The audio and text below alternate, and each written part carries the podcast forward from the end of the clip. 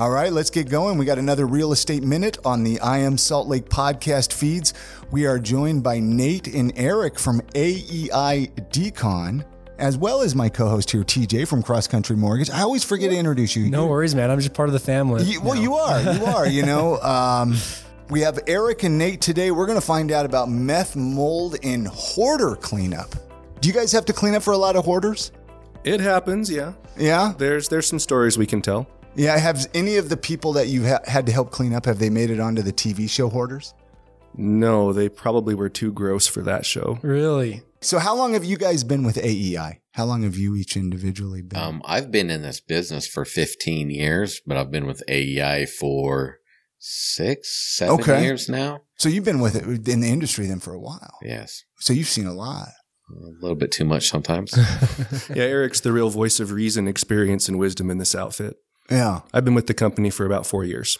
And what is your role with the company? What do you do like day to day? I mostly stay out of Eric's way. Okay. Yeah. I run most of the operations during the day, take phone calls, do bids, visit houses, talk with clients, do testing, test cars, trailers, houses. Everything. Very cool. And then in the services that you offer for listeners that might be curious, it's just like I mentioned at the beginning, meth, mold, and hoarder cleanup.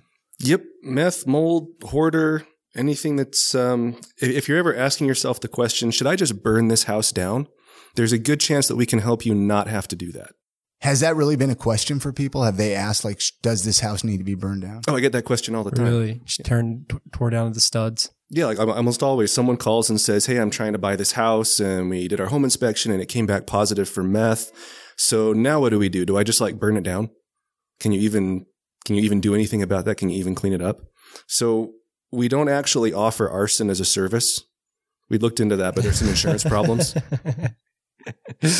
So would you recommend people listening, would you recommend everybody to get their house tested for meth? Oh, yeah, definitely. There are places in the world where it's mandatory now. Really? Like Australia, New Zealand, a couple of countries in Europe, every time that a house changes occupancy, tenants leave or you buy or sell a house, it's mandatory to do a meth test amongst other health checks. But it's not mandatory here in Utah. Nope, not mandatory in Utah, not mandatory anywhere in the United States.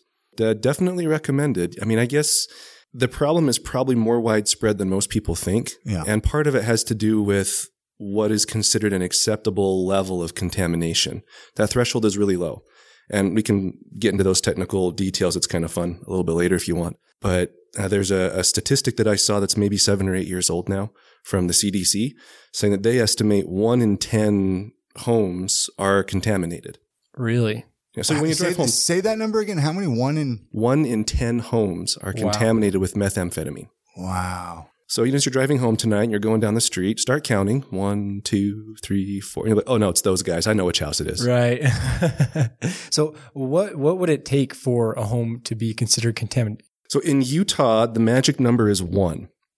And that's the level. It's 1.0 micrograms per 100 centimeters squared. There will be a test on that later, so write it down. Cool. Gotcha. And is that like how much meth is being used at that level usually? Just someone kind of smoking it or it's just in the house? I mean, full in lab? Like what? That's a little more frequent of a use at a 1.0. Anything under that's a little less frequent, but at 1.0, they found that it's a little more frequently of being used inside the home. What's the number? Is there like a 40 or something? Is that that's like a meth lab, right? We don't see a whole lot of labs in Utah anymore. Typically, when there is a lab, it's going to test in the hundreds on that scale. So 1 is the limit, and you can get to a 1 depending on how the house is set up by smoking just once. So I was actually telling TJ this before you guys got here. A couple of years back, my wife and I were in the process of trying to buy a home. We found we thought the perfect home, beautiful home. You would have never guessed it. It testing positive for meth. But we decided, let's get a meth test. I mean, this is a big purchase.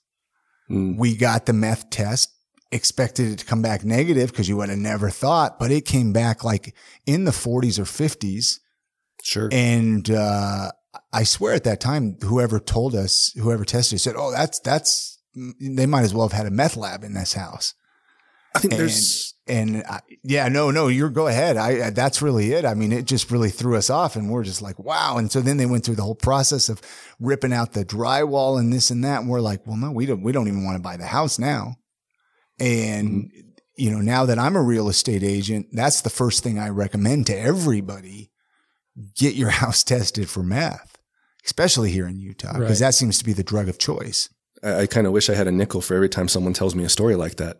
Really? So you hear a lot of stories like that. Most people are surprised that they find meth in their house. You wouldn't expect it. I mean, especially when a house is on the market for regular sale, it's typically been cleaned up.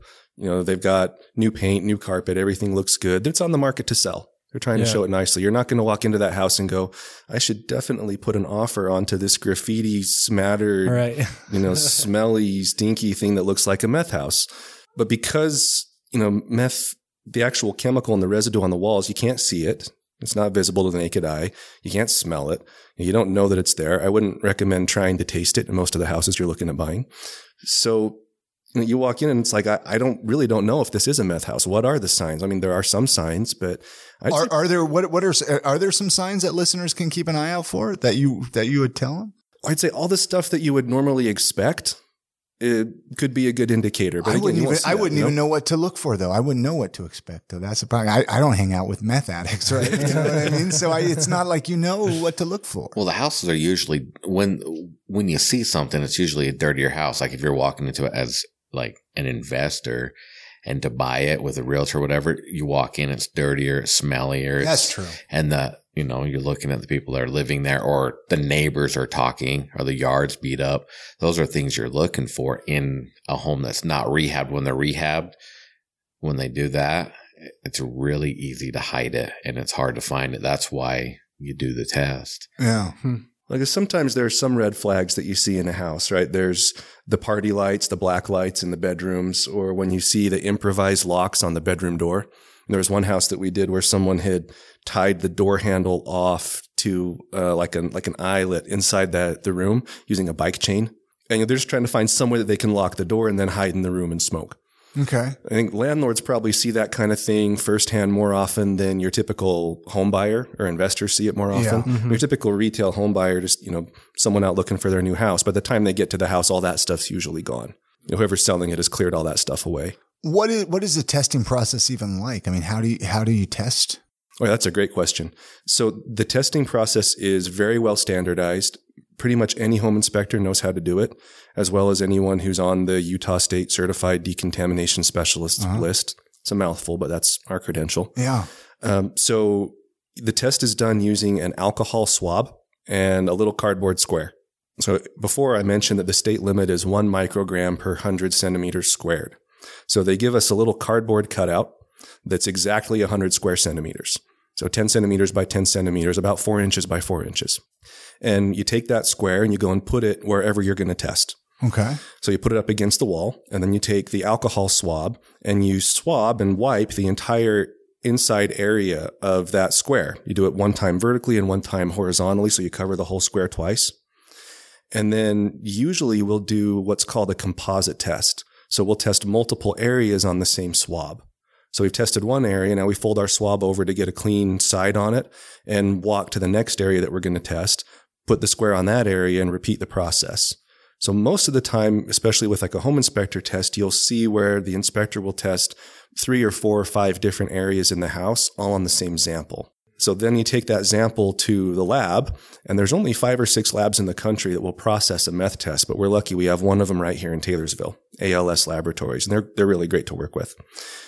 So they accept pretty much all the samples that come from everyone doing the testing in Utah, and they take typically 4 business days to process a sample. You can pay a rush fee and get it done next business day if you want. They get you a nice little report that tells you what the total amount of meth was that came on your swab and an average amount per each one of those areas that you tested. So that's kind of the testing procedure in a nutshell. And I guess one thing to keep in mind is you want to make sure you're testing the right areas in the house. So your inspector, whoever's doing the test, should know what they're doing. Pretty much most of them do. The one place you always want to get is inside the furnace or the cold air return right next to the furnace. Why is that? So pre-filter. Yeah, you want to test pre-filter. You test inside the furnace because anything that comes into a home and the HVAC is running hits that HVAC system. It goes right through there. And goes through there, and it usually stops at that filter. Anything heavy gets blocked. The filter drops or gets trapped in that filter. So you always test pre-filter and inside the HVAC system when accessible. Sure. Right. Wow. You imagine someone smoking in a house, and that smoke vapor, whatever room they're in, it's going to find its way to a cold air return and get cycled up into the furnace. And the meth molecule itself is kind of oily and sticky, and it really likes to stick to the dust that's in there. So the highest concentration in most houses, 98% of the time, is going to be in that cold air return right in front of the furnace filter, just like Eric was saying. Do you guys have to deal with the homeowners very often, or not probably that often? All the time. All the time. Do you ever find them trying to ask you questions like, oh, well, how you know, it could, maybe they're nervous that you're going to find out that there's been meth smoked in the house. Yeah. I'm just wondering if they start kind of getting kind of nosy with your process a little bit, or some of them do, especially if they're guilty and they know that's what I mean. Something. That's kind of like, hey, how long does it take to come back? And especially, I do a lot for some organizations that we work with, and when I go in, they have to, they have to give the tenants 24 to 48 hours notice that we're showing up to do the test, and walk in. They're like, "What are you guys doing? Yeah, what are you testing for?" And I'm really tight-lipped. I usually don't say anything because, unless they're the paying client, I can't say anything. Sure, of course. But they're like, and if they know, they're like, when do we get those tests back? And I'm like, oh, usually about 4 business days. And they're like, what happens at that point? I was like, we'll have to wait and see. Because at a 1.0, higher than a 1.0, like a 1.1 is a fail. At that point, being certified decontamination specialists, we have to report it to the health department. And then at that point, it has to be decontaminated. So what does that process look like of decontaminating? So it's probably based on different levels. So say like a 1.1 versus a higher number like Christmas. Yeah, like a 40s or 50s. The same process. We go into the home. Any porous material has to be removed. Carpet, padding, drapes, furniture, anything that's in the home needs to be discarded. Basically, if it's not nailed down, it's coming out. Minus appliances, we can decontaminate appliances, but we go in, remove all the porous material, then we go in and we decontaminate the entire HVAC system, go through the entire furnace, pull the blower motor, clean that entire thing, clean all the electronics by hand, and then the rest of it, we decontaminate that, and we go through the entire house, and we scrub the house, ceiling, walls, floors, a minimum of 3 times per state standard.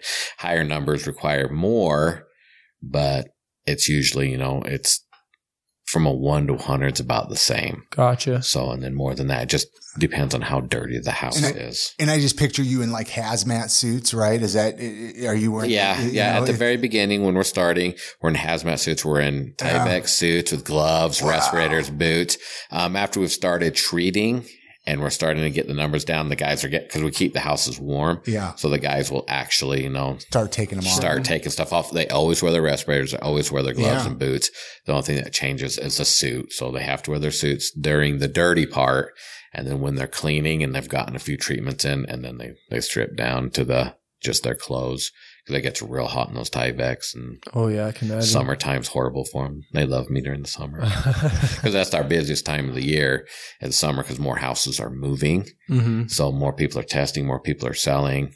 And we get real busy. So they're constantly in the suits. And they're like, can we take them off yet? I'm like, soon. Yeah, so, I was going to say, if I'm working with possible meth, I'd want to keep that thing on as long as possible, right? Yeah, because you can get it through absorption, inhalation, injection. So just about any contact with meth, you have to be worried about getting it into your system. You're like, guys, I think I got a little bit here. It's just making my afternoon a little more fun, right? A little more energetic, yes. A little more energetic. I don't know. I don't even know. And then you're skipping lunch too, not just breakfast. You're skipping lunch now. Yeah, I don't even know what the effects of meth are, but... I was looking on your website, and it looks like you guys also decontaminate vehicles as well. Oh, yeah. We were just talking about one on the way in. Is that, I would think that could even be more common, because people think their vehicle is a safe place to go and smoke some meth, right? Well, there's probably a couple of things that happen. And talking about the kind of procedures and methods, the methods. Hey, no pun intended. Methods. There's actually a section of state law, Utah Code R392-600. 392-600. There we go. Gosh, R392-600. I had to say it. Yeah. Utah Code R392-600 lays out like step by step what a decontamination process should look like for a home. Okay. There is no state standard for vehicles, but we started finding this a couple of years back. It's gotten fairly common for criminals to steal a car. Okay. And then use it to hotbox. They just sit in the car, all the windows up, and smoke as much as they can and keep the vapor inside the car. Sure. So theft recoveries end up coming back, and the car's, beat up and dirty, and sometimes there's drug paraphernalia, needles or whatever in the car. And, it's sitting at the auto body shop where your insurance had it towed there to get cleaned up, looked at, repaired, whatever. And there's also meth contamination in the vehicle. So we've found some demand for that and definitely been starting to help folks out with that issue as well. And what would you have to do to a vehicle? I mean, would you just have to rip out all the upholstery and just pretty much gut it and start over? Yeah, the process is pretty much the same. And the science is the same. Yeah. But it'll depend on the vehicle. And it'll depend on the level, too, that we're testing at. Okay. Right? Sometimes we're pretty comfortable if the level's fairly low, just treating the upholstery and testing it afterwards. Okay. So the issue there with pulling everything out of the house is, like I said, it's state law. Okay. So the state tells you, you have to pull the carpet and the padding and all the porous materials out because they're more difficult to test reliably. We don't have some of those same problems with a vehicle. So it kind of depends on the situation. And there are definitely vehicles that we test and the contamination pushes it over the line and now it's totaled. Okay. Really? So that definitely happens too. So you can get your car totaled from meth. From meth. Oh, yeah. Oh, sure. It depends on the value of the car. Oh, it depends on the insurance company too. Some of them don't mess around. They're like, oh, it's positive. Yeah. Nope, they total it out. But the only thing is when they do that, it hits an auction block and ends up back on the market anyways. Right. So I've been trying to talk to insurance companies to at least get it decontaminated before they send it off or rip everything out so someone's not getting a car. So would you recommend somebody, let's say they buy their car at an auction or something like that, would you recommend them to get their car tested for meth? Oh, yeah. Definitely. Yeah, because you don't know. I mean, it sounds like to me. Well, and the test isn't terribly expensive either. Do you care to share how much a test costs? What are you charging for a test these days, Eric? For a car, it's $160 for a test. Oh, that's not bad. And you get it back next day. That's not bad at all. No. I mean, I would do that in a heartbeat. I didn't know if it was thousands of dollars. No. I mean, to get a car tested and wait. So you buy the car, you buy a car, you've got so much time that you can return it if there's something wrong with it. So I think it's 30-day lemon law or something. Yeah. So you test it for meth. You buy it. You have it tested for meth. It comes back positive. You take it back to the dealer, it's positive. Now you need to have it decontaminated, and I don't want the car, or decontaminate it, and I'll still take it.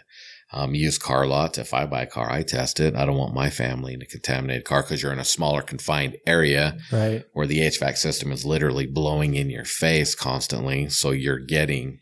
Yeah. You will get the effects from it. Well, that's my first thought. I would have never even thought to get a car tested, but... if you're sitting in it and if you have kids or whatever, I mean, I'm sure that long-term health that could affect you. And that kind of leads me into the next thing. I want to talk about your mold testing that you do too, because I've actually lived in apartments with mold in it. And I believe that they've affected certain things with my health now long-term.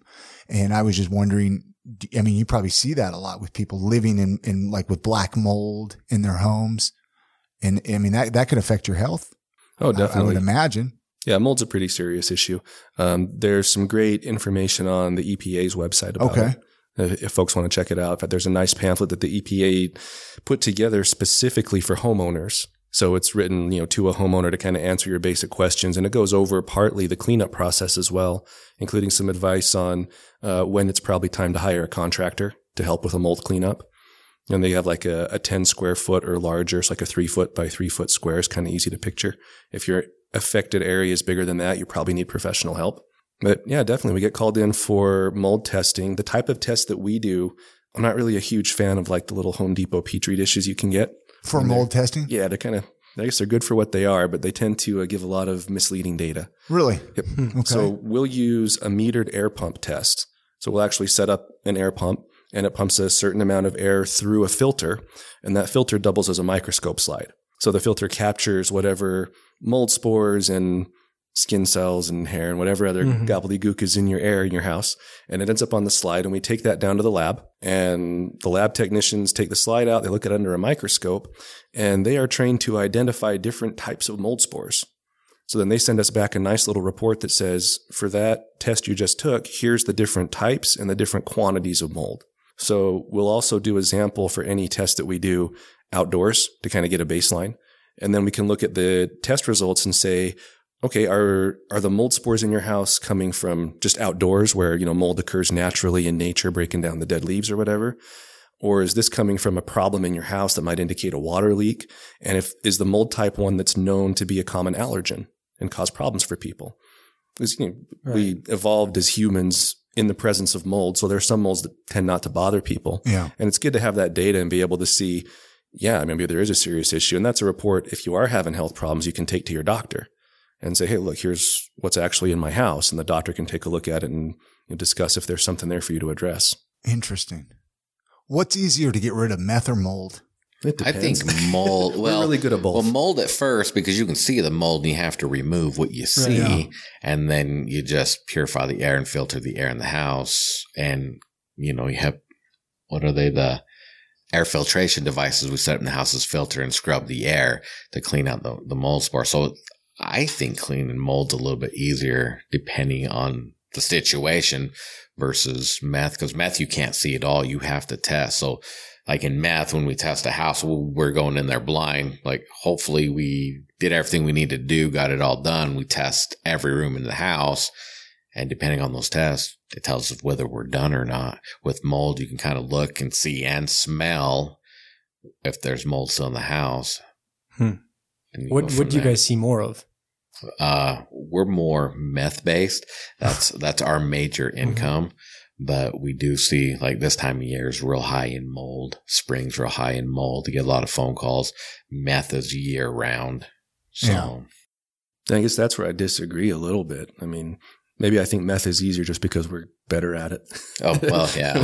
we do it the same way every time. You follow the process, follow the steps, and you got pretty good confidence going into testing. I mean, for us and for everybody in the industry, once in a while there's a surprise and you go back and touch something up and make sure everything passes the state limits. But mold, it's like every single job is different and you're not really sure what you're getting into until you get into the job and tear it apart a little bit. True. Yeah. Because when you're doing mold, it's not just a cut and dry thing. Once you cut open a wall, you start tracking it. So you go in and you get high. You could open up a can of worms. Yeah. Sometimes, so, yeah. And you think a job's going to take, you know, it's 10 square feet and you're like, okay, I'll be in here in a couple hours, I'll be in and out. And you start opening that wall. Next thing you know, the whole room needs to be done into the next room. And you're like, we need to talk to the homeowners, because at that point, because you give them a bid, but unfortunately mold can be an open-ended bid because it can grow. So, and it's growing as you're working, you know, you're pulling the walls open and it just keeps growing. And you're like, well, we need call the client, like, you got a huge problem here. And usually we can find, once we find the mold and get it all out, we'll find where the leaks are at and where everything's at and can be like, hey, you need to get this, taken care of, or it'll come back. It doesn't matter what you do if you don't take care of the water intrusion problem. Well, that's part of why we like the test method that we use, because you can detect a mold issue even if you can't see it. Yeah. The spores will still be present in the air, even if the mold is back behind the wall somewhere and you don't necessarily see it visually in an inspection. Very cool. What other services? You guys offer any other services? Or I guess those three services are it. Counseling and therapy. Yeah. Counseling and therapy. I mean, I'm sure it just comes with it. Yeah, I was going to say that could be a stressful thing for whether you're the homeowner or the possible future homeowner. It definitely is. I mean, all these issues, especially meth. I mean, even just say the word and people are already having visceral emotional reactions. Sure. So most of the people that call us are, they're in a stressful situation. They're worried. And they pretty much always think it's worse than it's really going to be. Now, why wouldn't people test for other drugs? Is that possible? Or is there really even a reason that? Meth is the one that's been standardized. It's the one that there's actual laws in effect. There's standards on it. Trying to think who it is who set up all those laws. Well, the California Department of Health did most of the science back in the early 2000s. I mean, I guess it's the dirtiest, like, street drug. Yeah. Well, meth, the process of making meth the street process, like if you do a P2P method or birch method, there's a lot of heavy metals in it. There's a lot of things that are real unhealthy for people. So it's, you know, it's a little more dangerous because, you know, they give actual methamphetamine or Ritalin to ADD kids where it's laboratory grade. It's not, you know, and it's controlled. It's made under controlled situation, where the meth that we're dealing with is in the homes. It's been made in the street or down in Mexico where they're shipping it up, or wherever they're making it, bringing it up. It's dirty meth. There's a lot of other things in it besides just methamphetamine. And methamphetamine for me, you know, I'll bounce off walls. I can't control myself. I can't control my thoughts. I'm all over the place, where if someone with ADD, it actually calms them down. So most of the population that's doesn't Ritalin or methamphetamine is fine, but. Interesting. Well, the other issue with meth versus other illicit drugs, meth and fentanyl are kind of the two most popular synthetic drugs. Okay. So they're not naturally occurring. Most drugs that we're used to thinking about, like cocaine or marijuana, I mean, they're plants. They're plant-based.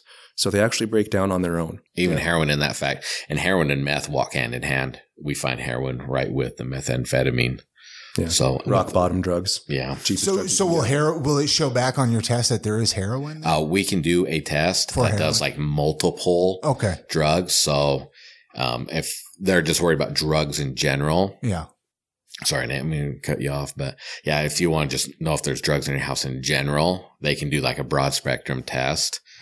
Costs a little more, but it can be done. But if you want just like THC, marijuana test, that has to be done on a completely different swab, different test, everything, because the process is different from the lab. I gotcha.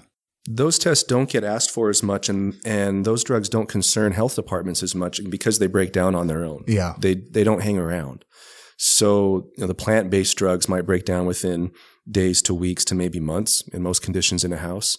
There's varying estimates for how long it takes meth to break down that go up as high as a half-life of 250 years. You know, if it's out of the sunlight, out of the moisture, so conditions like inside your furnace that, you know, our great-great-great-great-great-grandchildren will find half as much meth as we find today. So because meth and fentanyl are man-made, manufactured, artificial drugs, they just don't break down.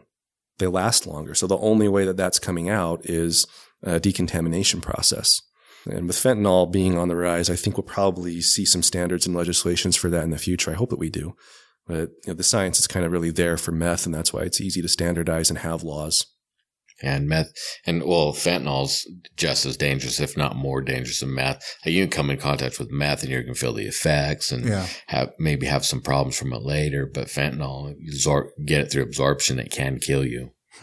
So, and that's a huge thing with law enforcement and our line of work. I'm constantly telling my guys, make sure you wear your gloves constantly, because if they accidentally touch something they shouldn't, you know, a white powdery substance, or grab a pill to throw it away and don't realize it's a fentanyl pill, it can kill you. Wow. Dude, I've learned so much this afternoon.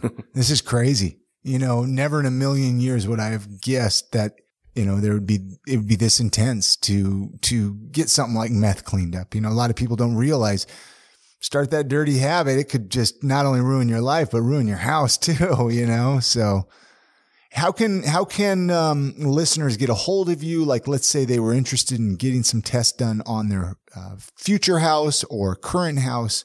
How would they reach out to you guys? So the easiest thing is to get us by phone. Okay. 801-888-6698. That's the best phone number to reach us at. There is also a lot of great information on our website, AEI Decon.com. Okay. And all the contact us information's there as well. But that's a great place to go and just find some answers to basic questions. We get asked a lot of the same questions really frequently. We try to put some of that information on the website, kind of hoping again that it'll help calm some folks down. I mean, it's a serious issue. It needs to be dealt with, but most people think it's going to be a lot worse than it really is.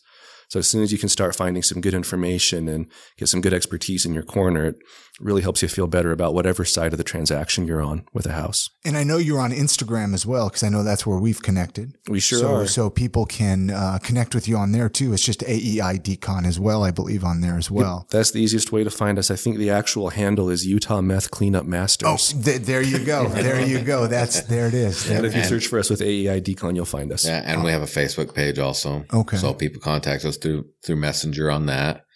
And usually we try to respond as fast as we can. That one, I watch it, and then we've got another person that also watches it. So we try to respond as fast as we can. I think that's it for social media though right now, isn't it? Anything else? I mean, anything else you want to ask them, TJ, why we have them or anything? No, I mean, they did a great job covering everything. I mean, I didn't know it was so in-depth with the testing and the whole process. Well, we won't scratch the surface. Well, with disclosure, though, we can – yeah. If it, yeah, couple pointers for real estate agents. Yeah, for sure. Yeah. Couple pointers. So with disclosure laws with methamphetamine, so if it tests positive for meth above the state limit, it has to be disclosed. You have to disclose it. Being a realtor, finding out it's positive, you have to disclose it. If you drop it and someone else picks it up, you know, we ask that they share that information, disclose it so that someone's not left out of the loop. Homeowners should disclose it, but they don't always. So, once it's been disclosed, it gets remediated or decontaminated. Once that happens, it's like it never happened. It comes off the list. You don't have to disclose it. It's gone. It's been taken care of. That's good to know. So just as long as you get it taken care of, it can come back to bite you if you don't follow the laws. There's been lawsuits and people have lost a lot of money. Like what? Businesses. Give me an example. We've acted as expert witnesses a handful of times. So I can't give a whole lot of details, but the basic gist is, there's a question on the Utah state disclosure schedules that says, are you aware of any current contamination caused by the use, storage, or manufacture of methamphetamine? So most people mark it no, because either they're not aware or there's no current contamination. All right, so if I don't know there's meth in my house, I'm going to mark it no. If I knew there was meth and I got it cleaned up, I'm still going to mark it no, because like Eric was saying, once it's cleaned up, it's like it never happened. And there have been situations where there have been buyers who bought a house, moved in, family got sick, started trying to figure out why, had some meth testing done, found meth in the house, and then they were able to make a pretty strong case that the sellers did know that there was meth and still marked the disclosures as no. And in situations like that, you can pull in a lot of different parties into the lawsuit. So there's been situations where in addition to going after the seller, the buyers may also go after the seller's agent, the lending company, and the title company. All have some liability in those situations.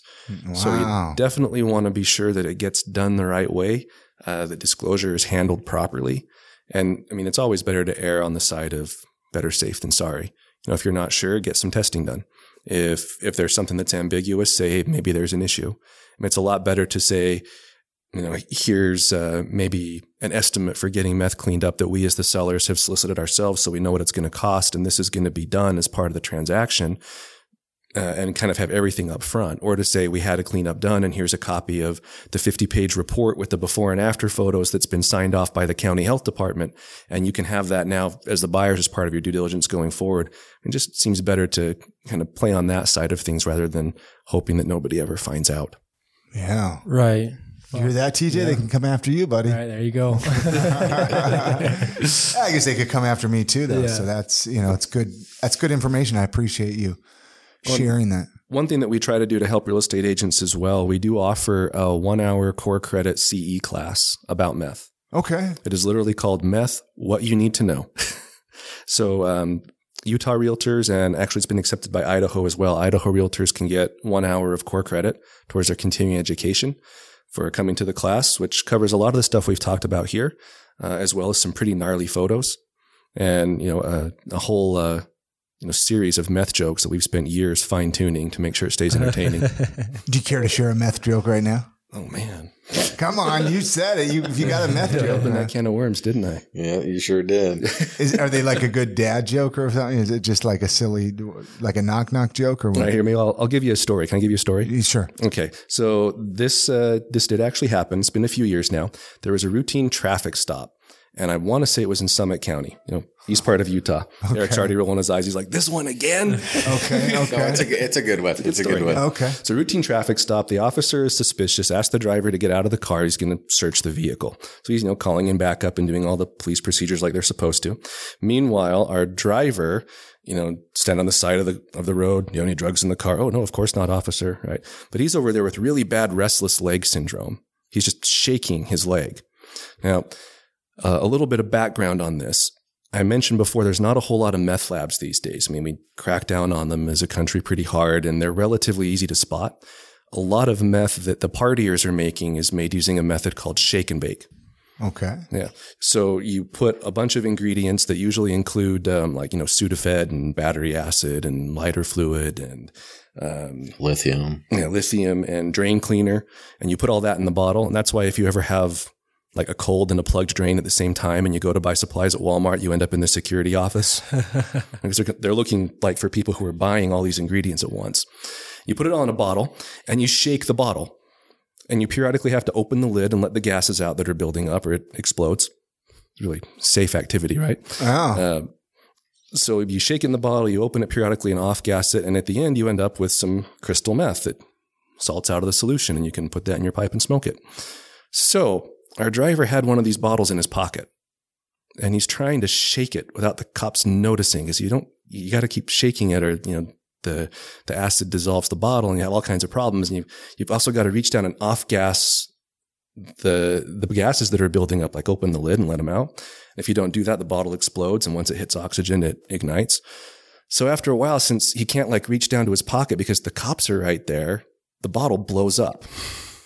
Really blows up. Yeah, like Bruce Willis movie Explosion, boom, right in his hip pocket. Okay. And of course, as soon as the ingredients hit oxygen, it catches on fire, right? So it's burning, and he's rolling around the ground, putting him out, and they take him to the hospital, and they take him after that to jail. And this is a real life story of liar, liar, pants on fire. That's awesome. Dude, that was good. Man. I'm glad. I love it. It was... is that a real story though? Yeah, absolutely. It's a real story. Yeah, wow. that's a real story. I mean, I added the liar, liar, pants on fire. Sure. But yeah, and there's one just like it that I know of, that a gal was walking through Walmart and had one of those in her backpack. She's walking around because you're walking and it's shaking in her backpack, and she stopped periodically and opened it, and she didn't stop often enough, and it lit her backpack on fire, and so she's running through Walmart on fire. Wow. Say no to drugs, kids. Yeah. I mean, life is awesome without that stuff. You guys don't worry about keeping shaking that stuff. That whole process, that's wild. Just keep shaking that bottle. Keep shaking that. So now that's a good. Keep your eyes out for people with restless leg syndrome, right? Awesome. Any other stories? Any other thing else before we let you guys go? I guess. Well, with hoarder houses, because we do hoarders. Well, we do hoarders, so, with comes smells and wonderful things. So with our process, we eliminate a lot of those smells and can get the house smelling pretty well, get rid of nicotine from cigarette smoke, get that smell knocked way, way down. Cat urine smell, we can do it. It takes a little more, costs a little more, but we can do cat urine. It's rough. So expect to take a rough on you, or rough on the process. Yes. A little of all. So, because cat urine smell, that's a hard one to get rid of. But that's good to know. Like if you want to resell your house, or let's say you have renters in there that maybe smoked in a bedroom and they weren't supposed to, or they had cats in a bedroom and they weren't supposed to, and now the smell's really bad and you need to get rid of it. Call these guys up, right? Yeah. So, deal with both tobacco, cats, the occasional dead body. We do the occasional dead bodies cleanup. So. Really? We'd rather get a call about cats. Yeah, sure. Seriously. Yes. Cats in a dead body with the cats, right? Bad stories about that, right? We've done bio cleanup in cars for you. Well, done. We just call it bio cleanup. Right. You can use your imagination or not. Just anything you can think. Meth users are pretty dirty. all the way around. So wow, anything you can think of that associates with that, we've cleaned it out. We're both trying not to talk about the buckets. The 4 foot hoarder house one. Oh yeah. So we're going. So he calls me up and he's like, "Hey, we need to walk through on this house. It's a hoarder house. The lady, unfortunately, she was mentally ill and they were putting her in a home, but she needed to sell the house to help pay for her expenses, being in a home." Yeah. Mm-hmm. So I go through and I'm with my camera or with my phone and I'm fully suited up because I know it's nasty. I can barely get the door open. I slide in and I'm not a small guy anymore, you know. Gaining some weight over the years, but so I'm going through these trails and there's dog feces like four inches deep in the family room or the living room. Sorry, they won't let us on Hoarders on the TV shows. We're nasty. And I'm going through and you can tell she's got some hoarding issues because she buys the same random things in the kitchen. I'm like, and it's all organized, but there's just tons of it. So I'm like going through and I go in the bathroom, open the door, and there is. The chocolate ice cream cone. The massive chocolate ice cream cone, 4 feet on top of the toilet. I have no idea. This lady's only like 5 feet tall or less. They had shut her water and her sewer off. And she was still using the toilet 4 feet high. It was just taking big dumps right there. Just, letting it pile up. And then in buckets. And she was.